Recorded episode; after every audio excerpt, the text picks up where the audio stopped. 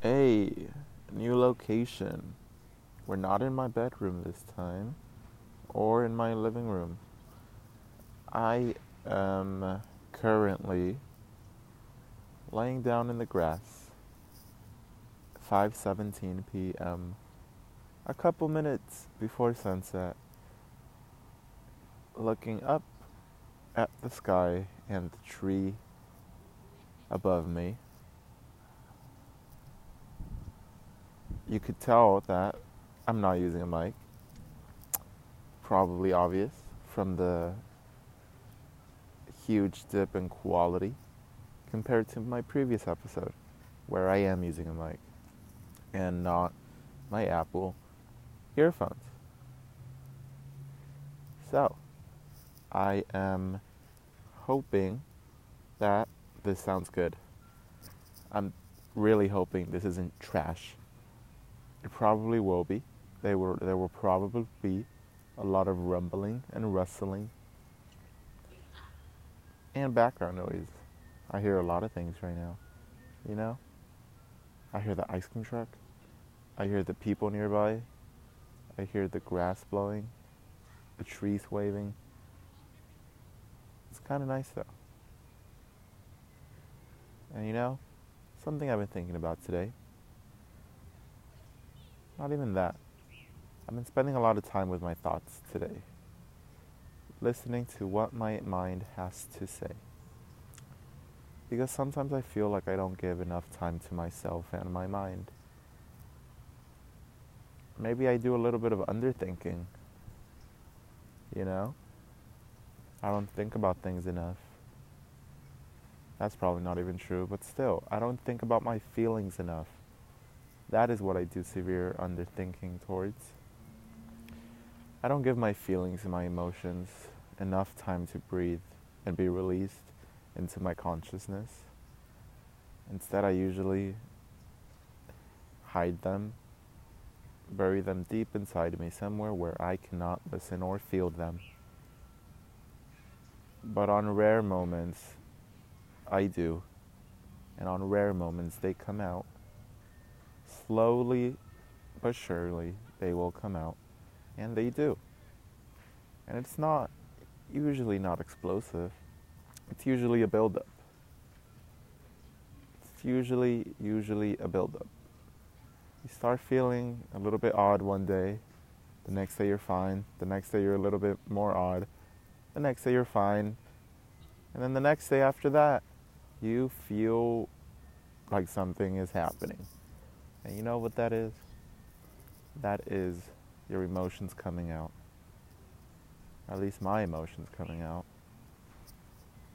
You know, there is a lot going on inside that I suppress. The point of this isn't even about hidden emotions, but I guess now that's what I'm talking about. So let me bring some light to it. I've been thinking a lot about my emotions today. What do I feel? Why am I feeling like this? I don't know. You know, I've realized that it's kind of ironic, but for someone that talks a lot about the importance of vulnerability, I am not very vulnerable. Not at all. In fact, I feel like I have a fear of it, but I mask it through select and planned moments of vulnerability. For example, if I ever do show some emotion, or if I ever do talk about something that hurts or that gets me emotional, I do so after giving it a lot of thought, after given it a lot of thought to what am I going to say, what am I going to feel, and how much will I let out. But rarely will you catch me putting myself in a situation where I am vulnerable through the release of my emotions and feelings. I don't get angry very much because that puts me in a vulnerable position, right? If I were to get angry and lash out at someone, afterwards I would feel a little bit stupid and vulnerable because of the sudden emotion I displayed without giving it a little bit more thought, if I could even afford to put out that emotion. That doesn't make sense. But on that note, my fear of being vulnerable has led to a lot of issues in the dynamics of my life and my interpersonal relationships. You know, I realized that I spent a lot of time worrying about the what ifs. My argument for not doing something I am scared of is, what if? What if this happens? What if I feel this? What if they feel this? So I decide to not do it. And that's a problem, because there are so many things I want to do. So many things I wish I had the courage to do. But I'm paralyzed by doubt and by anxiety. The anxiety of what could happen leaves me so paralyzed that I never give myself the chance to see what did happen. And so I end up living my life in a state of constant wonder and constant pondering about what could have happened if I had had the courage to do what I wanted to do.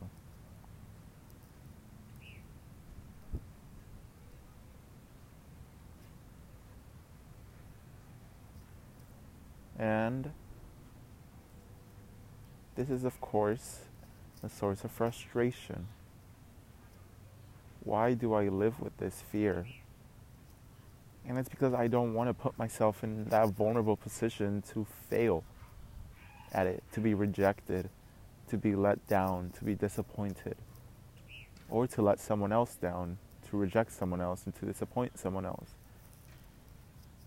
And that is why I decide to not do things that I am unsure of the outcome.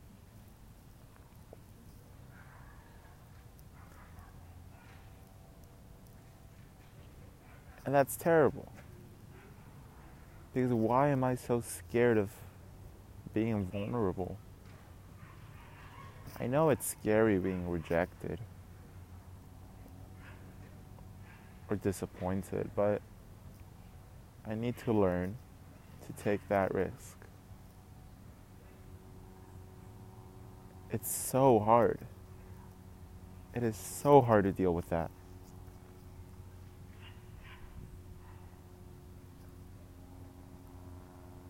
Why? I think it has to do with the ego. I think this is about ego. I'm pretty sure that's what it is. Because when you have a fear of putting yourself in a vulnerable position, it's like if you're scared of getting your tail caught between your legs, right? What an odd metaphor. But I don't want to be caught with my tail in between my legs.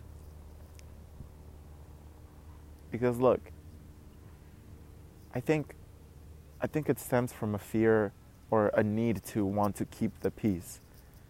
You know, I don't know if this is a result of my situation at home while I was growing up or something around me, but I think it is a fear or a constant need, a desperation to keep the peace at all costs. And so I avoid conflict. I avoid any possible source of conflict, pain, or uncomfortable position. Right? If I have a friend that has been upsetting me or has been doing something wrong, or if there is something that I feel is wrong, I won't ask. I usually will not be the first to ask what's wrong, or is there something wrong? Instead, I wait for them to do it because I'm too paralyzed and too scared to break the peace. And then during these moments, my mind starts to race with thoughts such as, what will happen if I ask this question? Will they be disappointed? Will they get emotional? Will they cry? Will they get mad? Will there be a conflict? Will this be a change in my life that I do not want? Will this cause more problems than if I just were to say nothing? And it's that exact mindset that leaves me so paralyzed. I don't want to put myself in a situation where I will be uncomfortable, or in a situation that might alter the routine that I have. What if me asking that question leads to the friendship ending, and therefore my entire life changes? Maybe I'm at a constant need for constantness, and whenever a routine changes, I get anxious because I do not know what is going to happen, and I get uncomfortable. So I think that's why I'm so paralyzed by doubt. That is why I'm so doubtful of everything, why I think about every decision too much and end up doing nothing. Because I am scared to break the peace that I found.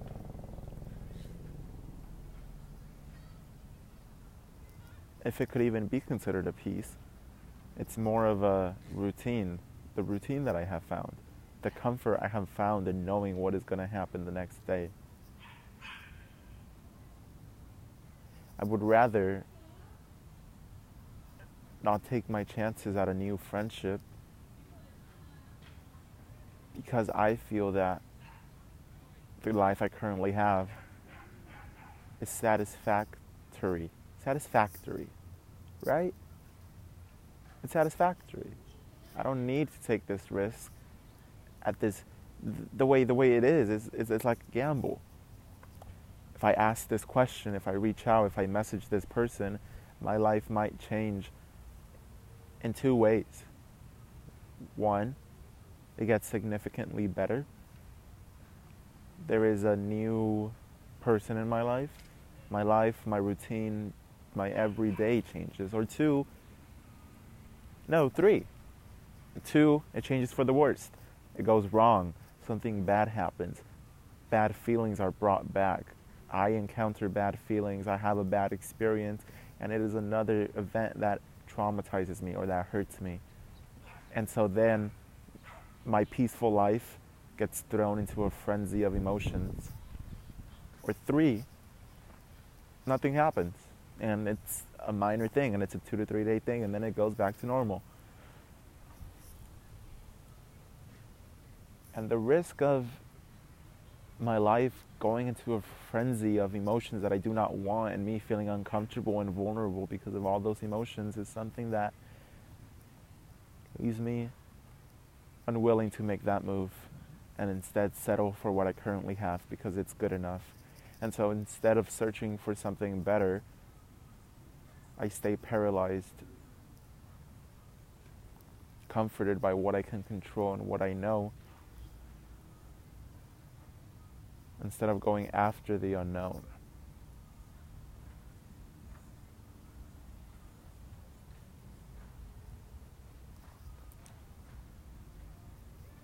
And in retrospect, that doesn't make very much sense.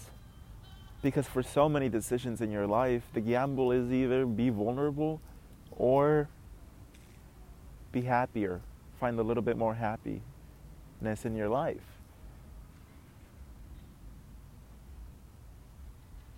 And even though being vulnerable is so scary, it truly is not worth more than happiness. It shouldn't be feared to the point where it stops you from further happiness.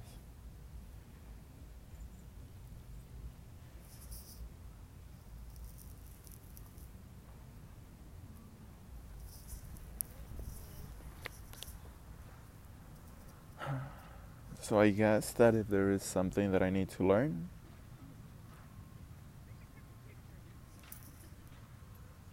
it's simply how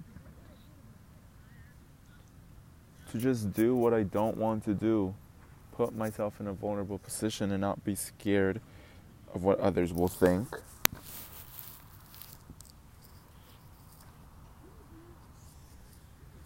Or what others might say, and instead choose to fail.